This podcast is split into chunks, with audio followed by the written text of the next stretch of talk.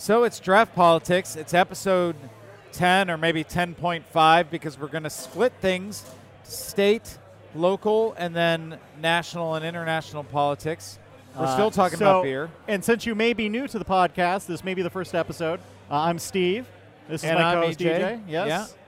And so, uh, yeah, we're talking uh, national politics. Our other half of the podcast is all state and local. So Right. So if you want to learn about Chicago and Illinois politics, tune into that. you're listening to the wrong thing. Please stop now. Right. No, no, listen to this whole Oh. thing and then go back. Right.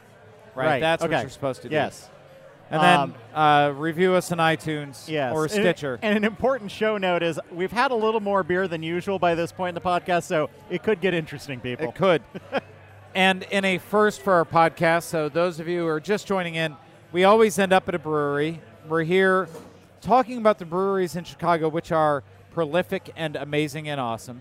Uh, today had some logistical challenges. We've ended up at a place that has multiple breweries in one location.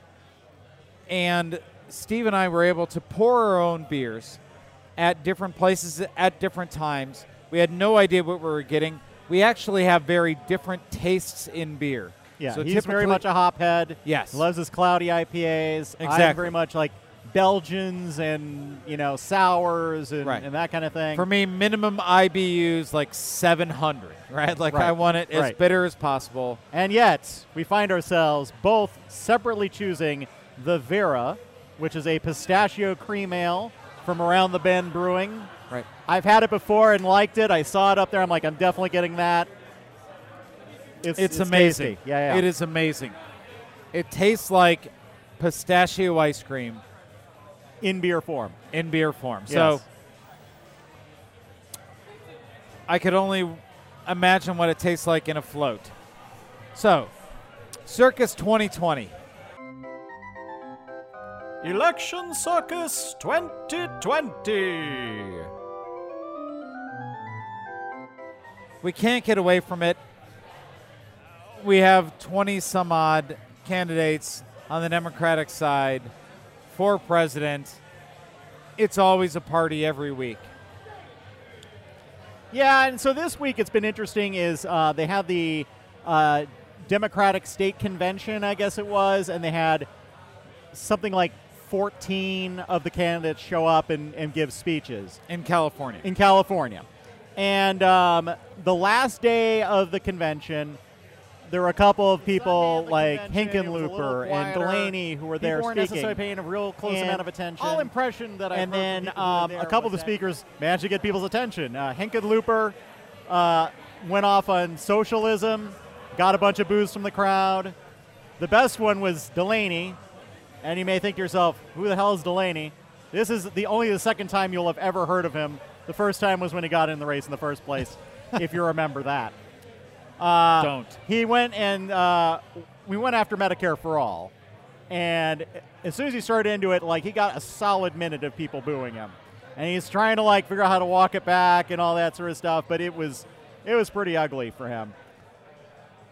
Well, I mean, right now, I think we've talked a little bit about lanes that the different candidates have. Is moderate white guy a lane? Well, I think there's a certain amount of jockeying for hoping Biden falls and then trying to sort of fill that gap. And so, yeah, I think there is. Um, another person I think is trying to get in that lane is Bennet from Colorado. Um, I saw ads targeted at me going after Medicare for all. Whoever is doing his ad targeting is terrible.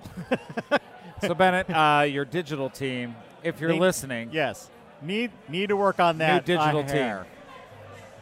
I mean, that is that is astounding. Yeah, I mean, if we think about what I think we all kind of picture, and we may be a little biased or have our own bubble, but our picture of what the Democratic base is going to get excited and fired up about, I can guarantee you attacking Medicare for all is not one of those things. Absolutely. Well, and what particularly drove me nuts was in his ad.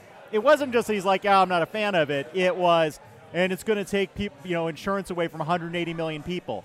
Yeah, it's going to take their insurance away and give them something better. I mean, you've got you got Bernie Sanders' Medicare for All plan, and it talks about dental care.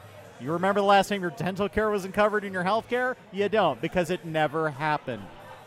So, you know, I mean, you can have, I think there's some very good nuanced points to make about how it affects people who work in insurance Yeah. and, and how does that transition happen and all that. But don't come at me and, and try to, you know, say scaremonger with 180 million people losing their No. insurance. No, no, no. I, I can't imagine a Democratic platform in 2020 that doesn't include some form of broader insurance for everybody. Oh yeah, and everybody. I mean, even Bennet will talk to universal coverage, and Yeah. same thing with uh, Delaney.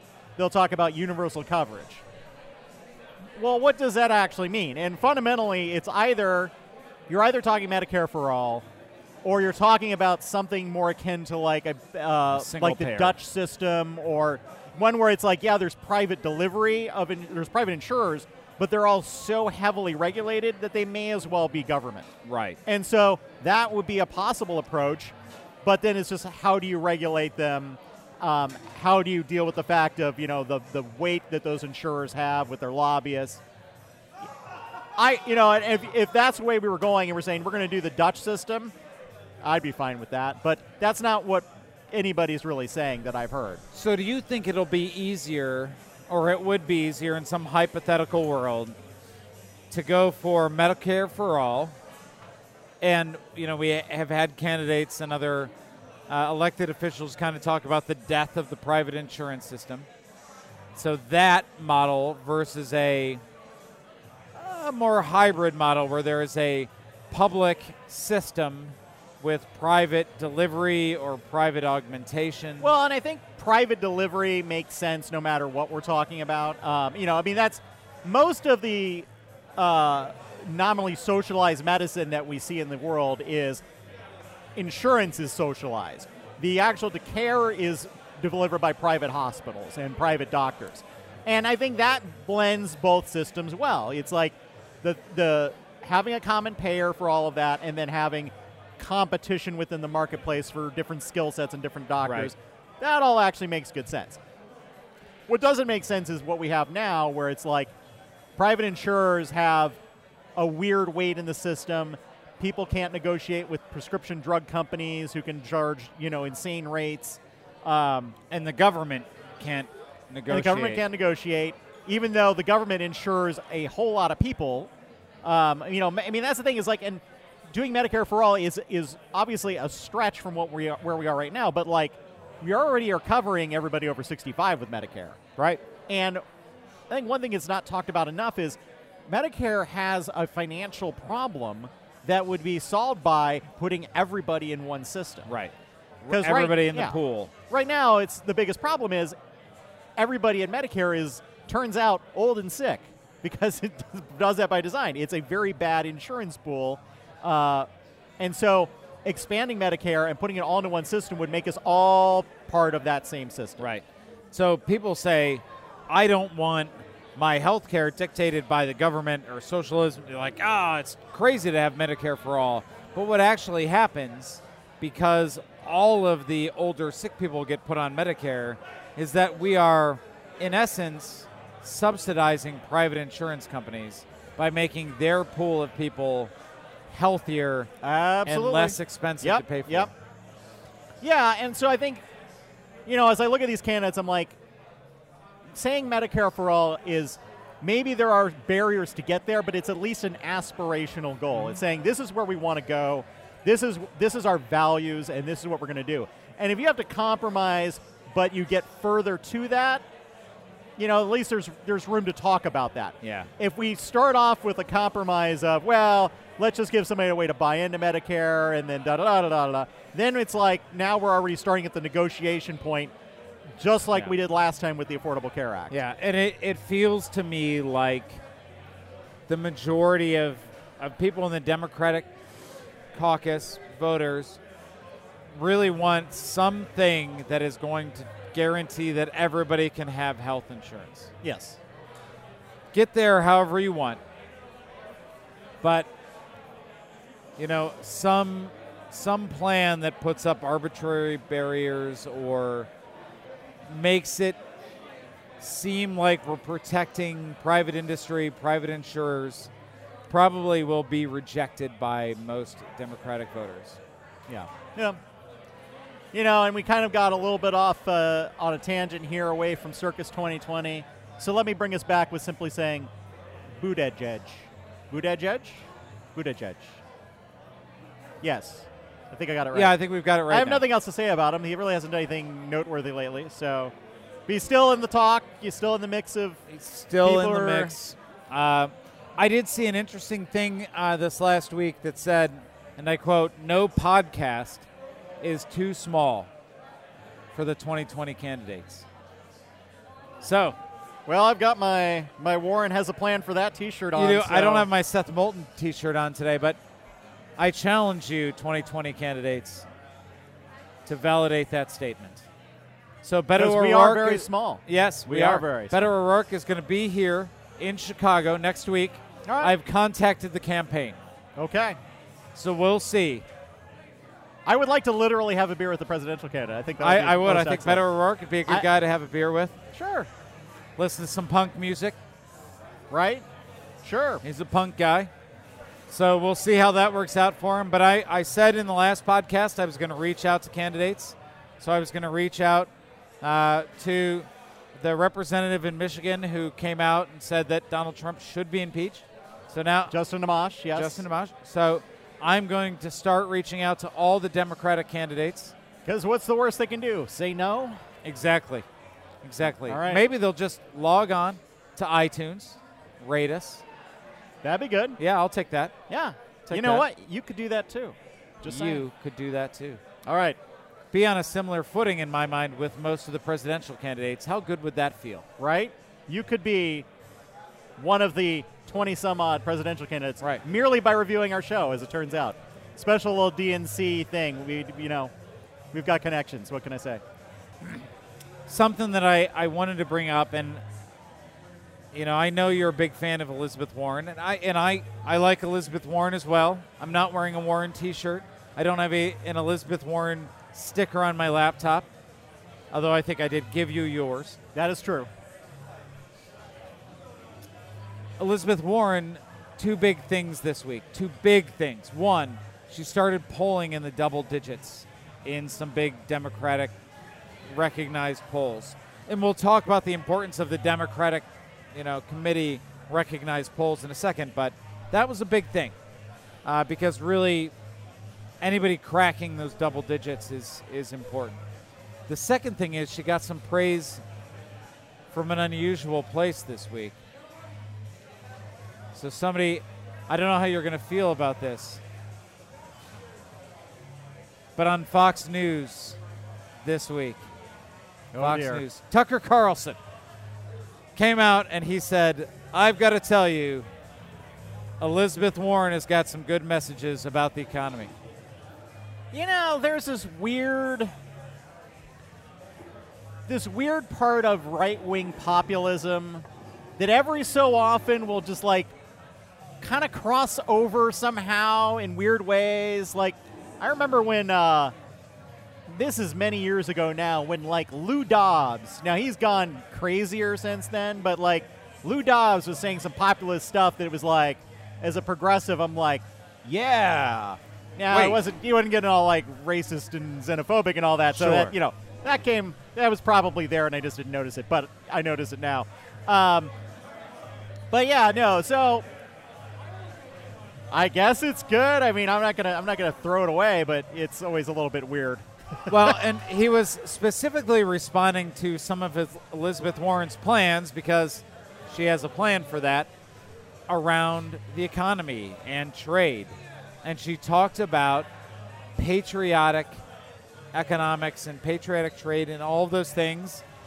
And he he was all in favor of it and then said if you didn't feel creepy enough before, she sounds like the best parts of Donald Trump. Ugh. Well, you know, I mean, I guess if there were best parts of Donald, uh, I can't even do it. No, Right, just- exactly. no, no. And so, I, and this is something that's really interesting to me. And again, I hammer on this every week: language and what do people talk about? Look, this is this is the as if, right? So Donald Trump did talk a lot about things that would be good for people who have been left behind, right? You know, populism is meant to support people. Well, and he ran as weirdly as a progressive. If you listen to like a lot of stuff he was saying, he was like talking about like, oh, everybody's going to get their Medicare and their Social Security, and then you know, Right. you know, and obviously through some cutting taxes and whatever else, and you know, a little, oh, and a little racism and xenophobia in there for for flavor. But you know, Sprinkled on. yes, with buckets. Um, All white sprinkles. with sprinkles. Um, but you know, They're vanilla. But like, if you look at it, like fundamentally, a lot of those populist messages align well to what progressive Democrats Right. say. Now, he hasn't done any of those things. Yes, And well, because I mean, there's the same core. Everybody recognizes the same problem. I mean, even you know, Bernie Sanders recognized the same problem that Donald Trump recognized. He just provided answers, whereas Donald Trump provided, you know, race baiting and demagoguery and all that good stuff. Sure. And so I look at that, and it's very interesting to me that we would have somebody, Tucker Carlson is not fair or balanced. Yes. So you look at that and you say, what is the strategy there? Because I don't believe it's a sort of off the cuff, I'm going to say this. There's a strategy there, and I, I think that's to close the gap. It is to start diffusing her as a contrast, as a foil to Donald Trump. Oh, she's doing the same things. That's that's my Interesting. Yeah, we'll see. We'll see. So, several Democratic candidates have been on Fox News recently, and now we've got some Fox News folks talking in a reasonably positive way about a Democratic candidate or two. And the question I have is do you think that any positive messages from Fox News for or towards Democratic candidates helps diffuse some of the vitriol that's put forth against them, right? So if Yeah. Donald um, Trump says Pocahontas is a fake, whatever, whatever, whatever, whatever, and Tucker Carlson says she's saying some good things, what does that do well, I in think cognitive yeah, dissonance? I think world? part of it is it's early, right? So it's like there's not one target for them. So they're listening. There's different candidates are saying different things. They have their own thoughts on who's going to be the nominee, playing one against the other.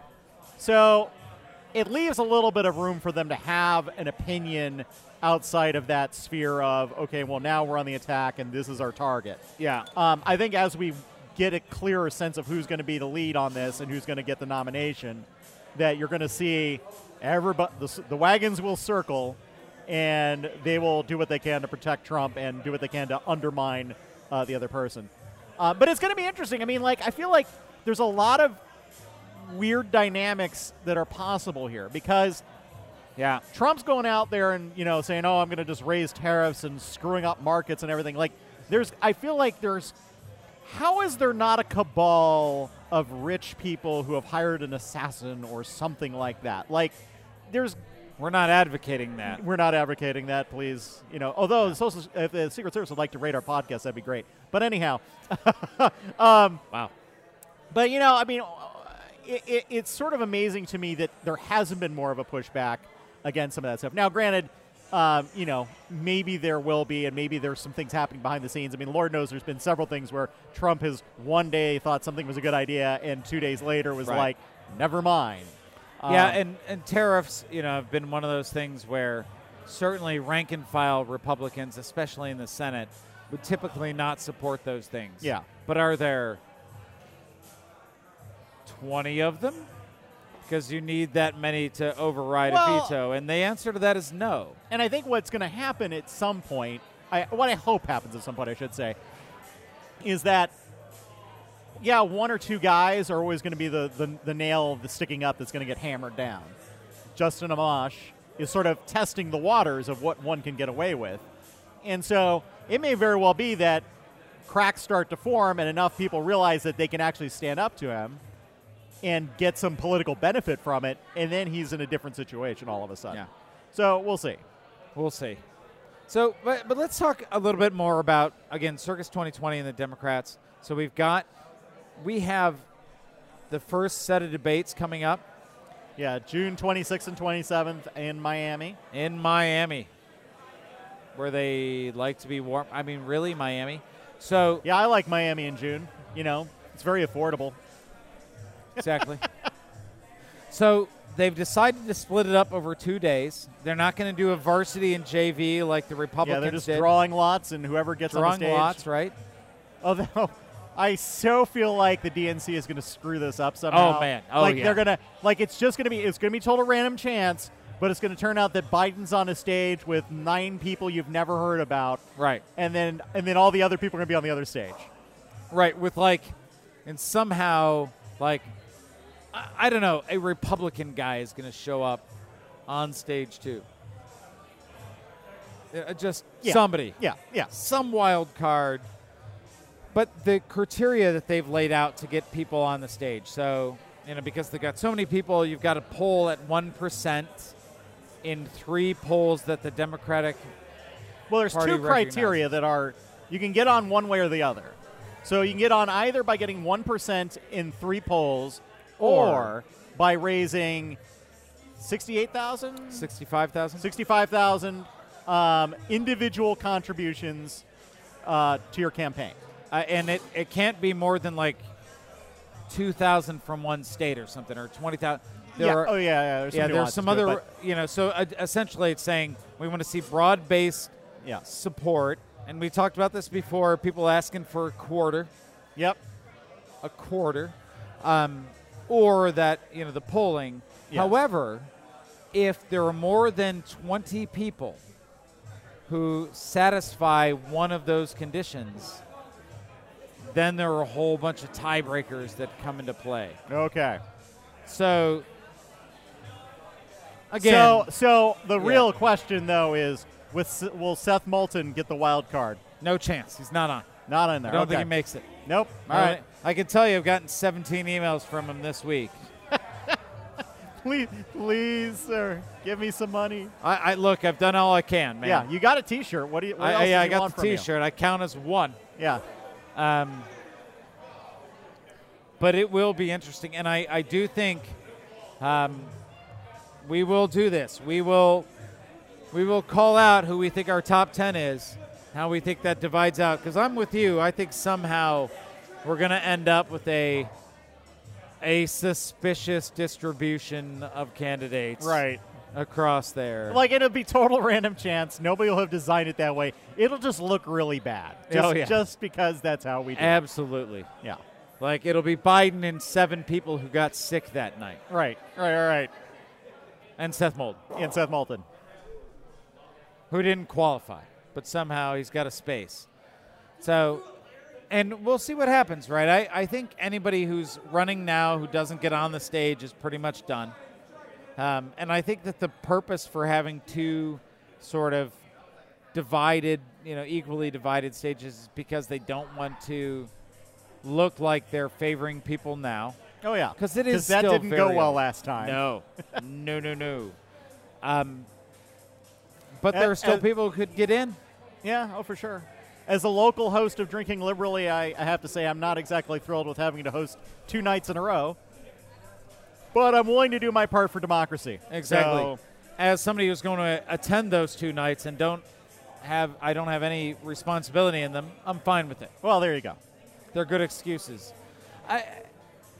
So, remember though that after this round, like double jeopardy, the stakes increase, right? So you've got to get two percent or three percent in the polls and have 150,000 donors to make it into the next round of debates. So Yeah. they're going to definitely winnow down pretty quickly, which honestly makes sense. Well, and I think what's going to happen is after the first after the first debates, it's going to be pretty clear that there's a core. I mean, even right now, there's a core group of I would say under 10, but let's just call it 10 people who Yeah. belong in that stage at this point.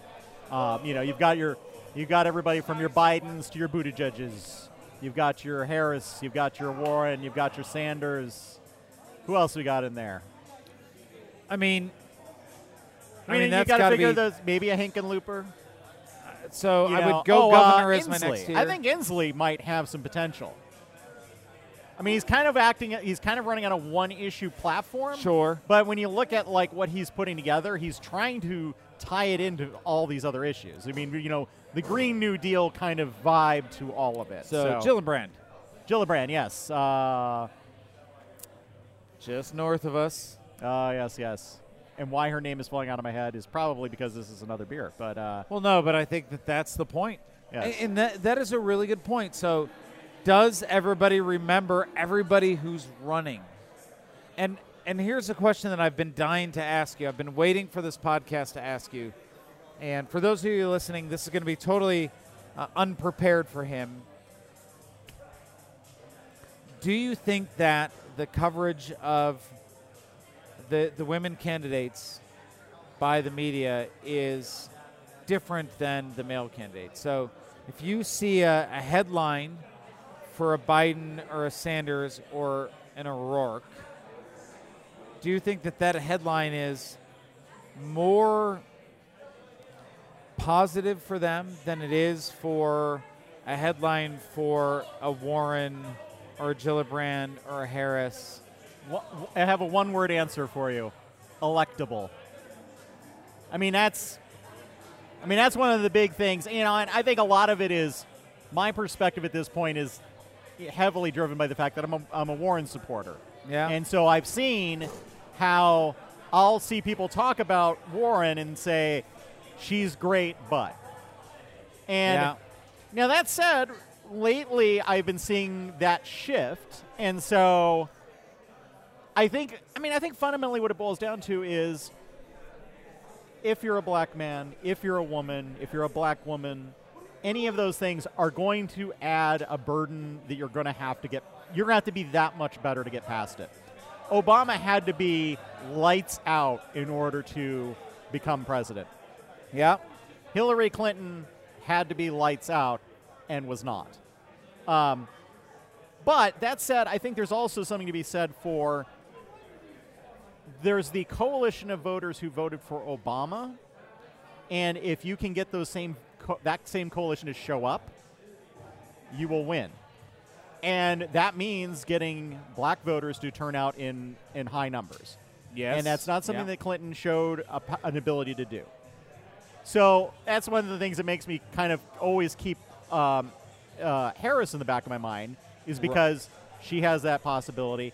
I think a lot of the stuff that, that Warren has said speaks to that community well. I say that as a white man, so you know, Fair. large grain of salt on this. But it seems like it should Probably have- artisan salt. I'm actually looking forward to so Netroots Nation's coming up in July. Uh, we're actually having a candidate forum there, so that'll Yep. be interesting to see. But I also want to kind of get a feel for people in the crowd and and how they are reading these messages and what they think of these different candidates uh, from a perspective that I'm not necessarily getting. Yeah, and I, I don't know. I, I, yeah, I was having a discussion with some other folks, and they were saying that the reason that certain candidates can't make progress is because media treats the the female candidates differently than the male candidates. Absolutely. and um, and I'm I'm interested in this not because I think it's not true, but because I feel like it's shifted. That, you know, the electability question, and I had said at an earlier podcast that we should, you know, stuff that word in the dustbin of history. Well, there is a there is a more forceful pushback against those things. There's a much more conscious recognition of the sexism embedded in a lot of Yeah. those things. Um, you know, and certainly a, a, a certain amount of that came about because of Clinton's uh, run for president.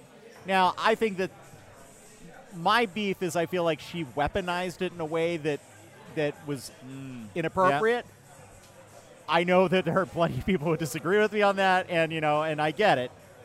And I will say that having seen it from supporting Warren's perspective, I get it. I do have a different perspective on it, and I'm I am more aware of it.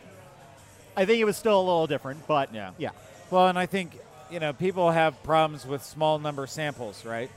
Yeah. So they look like, look, Hillary Clinton uh, didn't win, so hundred percent of women who have run for president have lost. Yeah. But, and this is another trivia question here.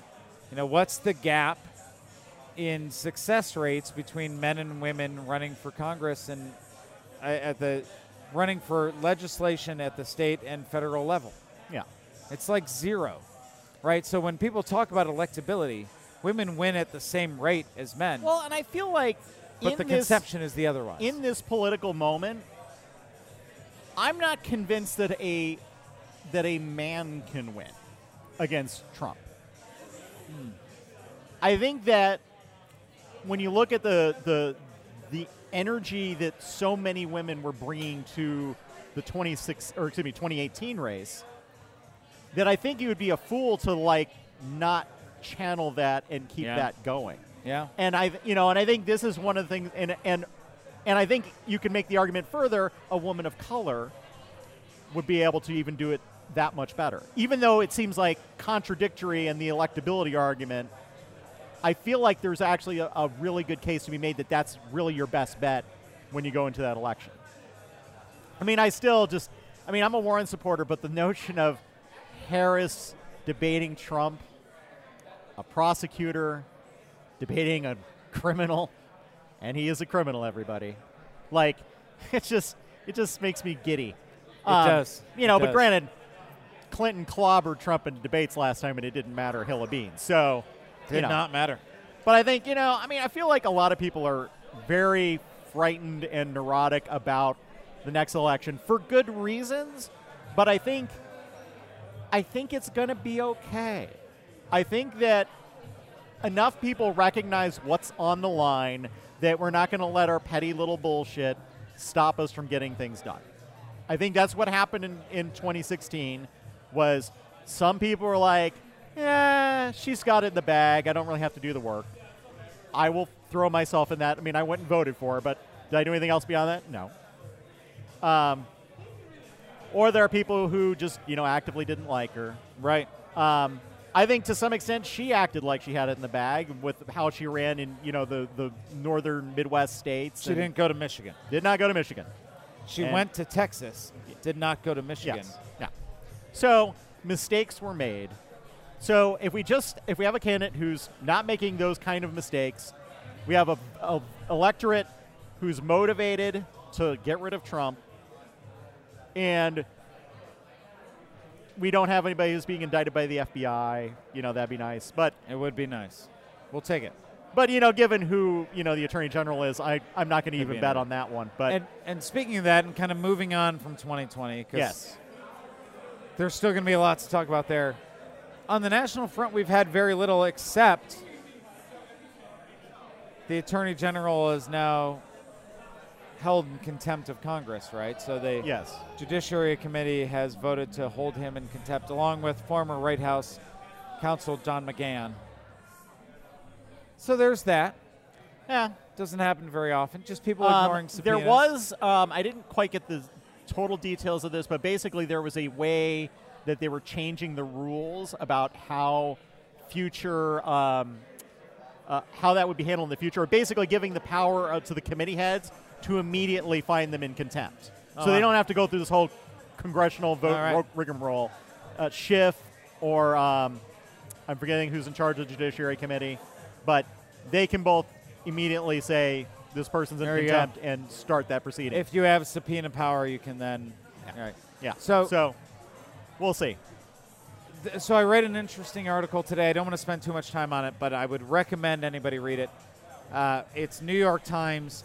They've essentially taken the last two sets of articles of impeachment, those against Bill Clinton and Richard Nixon, and they have taken them and rearranged the text, replaced a few names to show how close they are with what's in the Mueller report. Essentially, here could be the articles of impeachment. Yeah. Although the Nixon case for that sounds better than the Clinton case for that. Because the Clinton case, I mean, there was obstruction in there in a civil matter about a blowjob. So, you know, yeah, not he shouldn't do that. Fine, but but what Trump did was obstruct justice in a counterintelligence investigation. Whether it was about him or not, it was about the government investigating Russian interference in our election. And whether he thought he was a saint in that or not, they, he was acting to impede people from finding information Right. about what Russia did, and that is an enormous problem. And I think when you, you know, the whole point of having those both together was to say there are similarities across all three. Oh, yeah, yeah. It's No, not strictly partisan and, and whatnot. So, and strangely, it wasn't a lot of national news this week because our dear leader, All, all our national news became international news because, Air Force One, heading to Heathrow. yes. Well, I guess it doesn't go to Heathrow. It lands at a different airport. Probably it's a military base, something, Right. something. But yeah, yeah, yeah. Um, so really, my favorite part of this whole thing was the fine picture of Trump in his is it a tux tuxish thing? Um, he looked hilariously bad, and I keep wondering how that happened. I mean, that crop jacket, right? Yes, yeah, I think he got it from like Hot Topic or Jeans West circa Yes. 1998. Yes. Um, so did did his tailor try to tell him this is the way this is cut here, and him and he said no no no do it this way. That's the way it's supposed to be Higher. done. Higher. Did did the tailor just punk him? Like he's just like I'm gonna make him look like a total clown and right next to the queen, and it'll be awesome. Right. Who knows? It didn't see the jacket until he got it on. Yep. This looks fantastic. I know that tailor is on his enemies list though. Oh so- yeah, I, I hope so. Oh yeah. He's on my friends list. Some pretty big protests in London. I have friends in London, and I got texts and pictures of people. Both the look at the crowd here to greet President Trump, and so you know there's a, an area called the Mall that leads up from Admiralty Arch uh, by Trafalgar Square, and they've got these arches, and it goes right up to Buckingham Palace. And whenever there's a dignitary, whenever there's a big event, they lined that with barriers to stop people from coming in the mall, and those barriers were empty. Empty. Crickets. It was amazingly empty. Uh, and then people taking pictures of the protest, of course. Baby Balloon Trump was there. We love Baby Balloon Trump. Yes. You know, and I was seeing some people who are like, why can't we have those kinds of protests for Trump in this country? Well, here's the thing. He's he lives here. He's not just visiting. If he came here once a year, every other year, we'd be getting on that kind Yeah. of demonstration We're him. tired. I mean, think about it. and the, I think the best equivalent is the Women's March. The Women's March is sort of your best sort of example of an anti-Trump moment where it's like, okay, here's this one time we're going to do this. You can't keep doing that every day. We can't be in the streets every day. That's just Yeah. not a thing. Um, and I don't think it would. I mean, I don't think it would actually be necessarily productive to do that. Um, There are better things for us to spend our energy on. yes, getting people to show up and vote against Trump Yes. vote Throwing for senators, vote for people in the Congress, in the House of Representatives. That's that's where the energy should go. But it you know, it's been a very interesting week there. Uh, always the diplomat telling Theresa May, "I know you've resigned. You're going to step down, but stick around. We'll do a fantastic deal once you leave leave the European Union. Brexit's good for everybody." So interfering in their politics and then suggesting to build a wall around Northern Ireland. I mean, for those of you who don't know, you know, one of the big sticking points around Brexit is that Northern Ireland is is not part of Ireland; it's part of Britain, and so in the Brexit scenario, that border between Ireland and Northern Ireland becomes a non-porous border, and that border is where all of the troubles were. People were killed in that area for many, many years, and so there's no solution for Brexit that doesn't include the right answer for that border. And But- building a wall Now, yeah, you, if you just build a wall, though, it'll be fine. works for it's everything. a solution to everything. Build a wall. Right. And the Irish will pay for it. And the Irish will pay for it, of course. Which Irish, though? Oh, see, yeah, this is where it all gets complicated. Yeah. Doesn't matter. Irish will pay. It'll be some tariffs. Probably potato, tariffs. Potato tariffs, presumably. Potato tariffs, DeLorean tariffs. There you go. Sure. Why not? I don't know what No, Northern no, no, Ireland not DeLorean tariffs. I mean, you know, he's got a. Th- those are his people. Come on. Again, for those of you who didn't know, the DeLorean was made in Northern Ireland. The more you know. The more you know. Also, does not actually time travel. Sadly, I've never been in one, so I'm not sure. can't say as I have either. But uh, yeah, I think that uh, pretty much wraps us Yeah, up. Yeah, it's been a good roundup. This has been a strange, strange Yes, trip. we've a had a, breweries. a lot more brewery uh, than our usual here, but that's okay. Uh, but it's been a good time, and uh, we're a little late this week, uh, recording on a Friday. We'll see how that affects us recording next week. It'll be back to back, so I hope there's a big news dump here Right. soon. But uh, yeah, that's pretty much it. So uh, thanks for tuning in, and uh, be sure to review us and uh, rate us and all that good stuff. Exactly. Thanks. Have a great time, and we'll see you next time on Draught Politics.